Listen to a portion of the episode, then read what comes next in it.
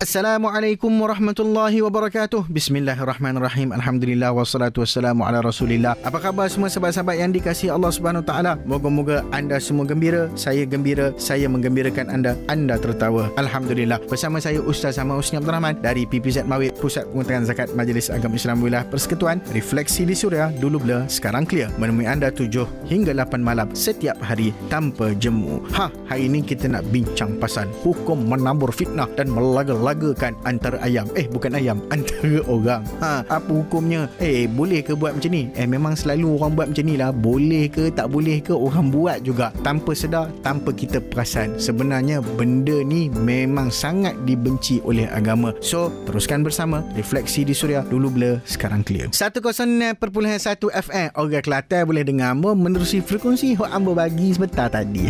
Refleksi di Suria. Dulu blur, sekarang clear bersama saya Ustaz Ahmad Husni Abdul Rahman dari PPZ Mawid Habib, kita nak sembang-sembang pasal hukum menabur fitnah dan melagakan antara manusia. Apa sebenarnya istilah menabur fitnah dan melagakan antara manusia ni? Umat Islam dilarang membuat dan menyebarkan fitnah. Dia dosa-dosa besar yang dikutuk oleh Allah Ta'ala dan dikutuk oleh Rasulullah SAW. Umat Islam mesti menghindarkan diri daripada budaya menabur fitnah. Itu sikap yang sangat terkutuk keji dan memang despicable bakal meruntuhkan keharmonian rumah tangga merosakkan masyarakat dan menjejaskan kestabilan keamanan keamanan politik dan negara. Ha, tu dia.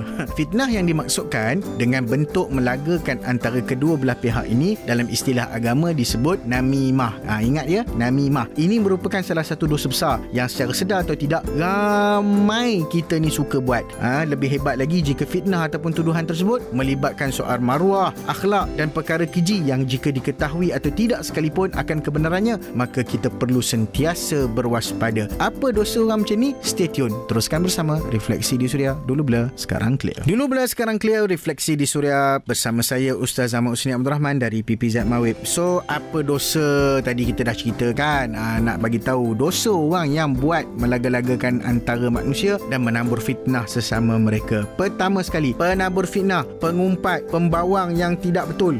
Disifatkan sebagai sekeji-keji manusia Hadis daripada Abdul Rahman bin Ghanmin Bahawasanya Rasulullah SAW bersabda Yang bermaksud Sekeji-keji manusia Adalah mereka yang berjalan menabur fitnah, mereka yang melaga-lagakan di antara insan yang berkasih sayang dan mereka yang mencari-cari kesalahan terhadap orang yang tidak bersalah. Hadis riwayat Imam Ahmad. Nombor dua, penabur fitnah, pengumpat adalah diumpamakan seperti memakan daging saudaranya sendiri. Maknanya macam you all makan daging manusia lah. Kalau manusia yang waras tak sanggup makan daging manusia, ini kan pula daging sedara sendiri, family sendiri yang kita makan. Dalam suratul Hujurat ayat ke-12 Allah Taala berfirman yang bermaksud wahai orang beriman jauhilah kebanyakan daripada sangkaan kerana sesungguhnya sangkaan kerana sesungguhnya sebahagian dari sangkaan itu adalah berdosa. Jangan kamu mengintip atau mencari-cari kesalahan ataupun keaiban orang. Jangan sesetengah kamu mengumpat sesetengah yang lain. Apakah seseorang dari kamu suka memakan daging saudaranya yang telah mati? Jika demikian maka sudah tentu kamu jijik kepadanya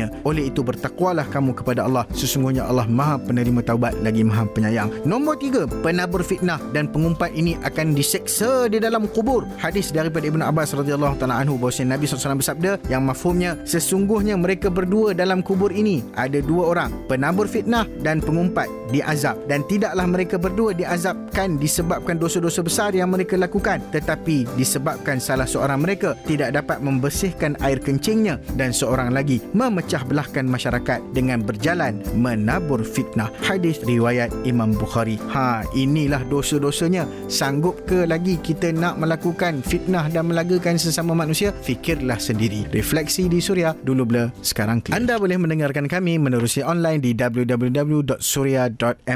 Refleksi di Suria, dulu blur, sekarang clear bersama saya Ustaz Zaman Usni Abdul Rahman dari PPZ Mawib. Okey, apa nasihat dan panduan yang boleh diberikan? Dosa pembuat dan penyebar fitnah ini disifatkan sebagai dosa sesama manusia. Dosa ni takkan diampunkan tau kecuali orang yang difitnah memaafkan perbuatan tersebut. Fitnah ni akan memecah belahkan rumah tangga dan merosakkan masyarakat. Kerana fitnah hubungan adik-beradik, suami isteri, jiran tetangga, sebagainya, kawan-kawan dan pejabat, semua akan hancur dan membawa kepada permusuhan yang kadang-kala boleh jadi berkekalan. Fitnah ni biasanya disebarkan bertujuan untuk memburukkan individu ataupun kumpulan. Banyak pihak yang terbabit dengan penyebaran fitnah ini kadang-kadang tak ada sebarang kepentingan pun tapi disebabkan dah jadi kebiasaan membawang sana sini walaupun dia hina. Namun dia memberi kepuasan sebenarnya kepada orang yang suka duk cakap suka duk melaga-lagakan dapat apa tak dapat apa. Habuk pun tak ada dosa pun banyak. So kalau dah terbuat macam mana? Okey kena taubat lah guys. Ha ni nombor satu kena taubat. Taubat macam mana? Usaha yang boleh kita lakukan jika kita telah melagakan orang lain dengan fitnah kita. Kita kena clearkan balik semua. Pergi mohon maaf dan katakan pada semua pihak perkara yang benar yang betul dan juga nyatakan kebenaran dari apa yang telah kita fitnahkan. Kalau fitnah itu dekat medsos ataupun dekat mana-mana dah viral dah tersebar pembetulan pun kena buat dekat medsos dan pastikan ia perlu disebarkan, diviralkan besar-besaran juga supaya orang tahu yang kita cakap tu semua tak betul dulunya. Okey guys, pastikan taubat kita sempurna. Refleksi di Suria dulu blur, sekarang clear. Refleksi di Suria dulu blur, sekarang clear bersama saya Ustaz Zaman Husni Abdul Rahman dari PPZ Mawib. Alhamdulillah kita telah sampai ke penghujung bicara. Moga-moga apa yang kita kongsikan dapat memberikan satu kebaikan dan manfaat yang boleh diamalkan. Kalau ada yang nak bertanya, ada yang nak berkongsi, ada nak cerita-ceriti, ada juga nak uh, mengadu suara hati. Amboi, ha. boleh WhatsApp Suria di 012-555-1053 atau boleh DM Instagram saya direct at Ustaz Husni. Jangan lupa hashtag DBSC. Temui anda lagi setiap hari 7 hingga 8 malam. Tabur fitnah, melaga-laga, umat punah, rosak binasa. Assalamualaikum warahmatullahi wabarakatuh.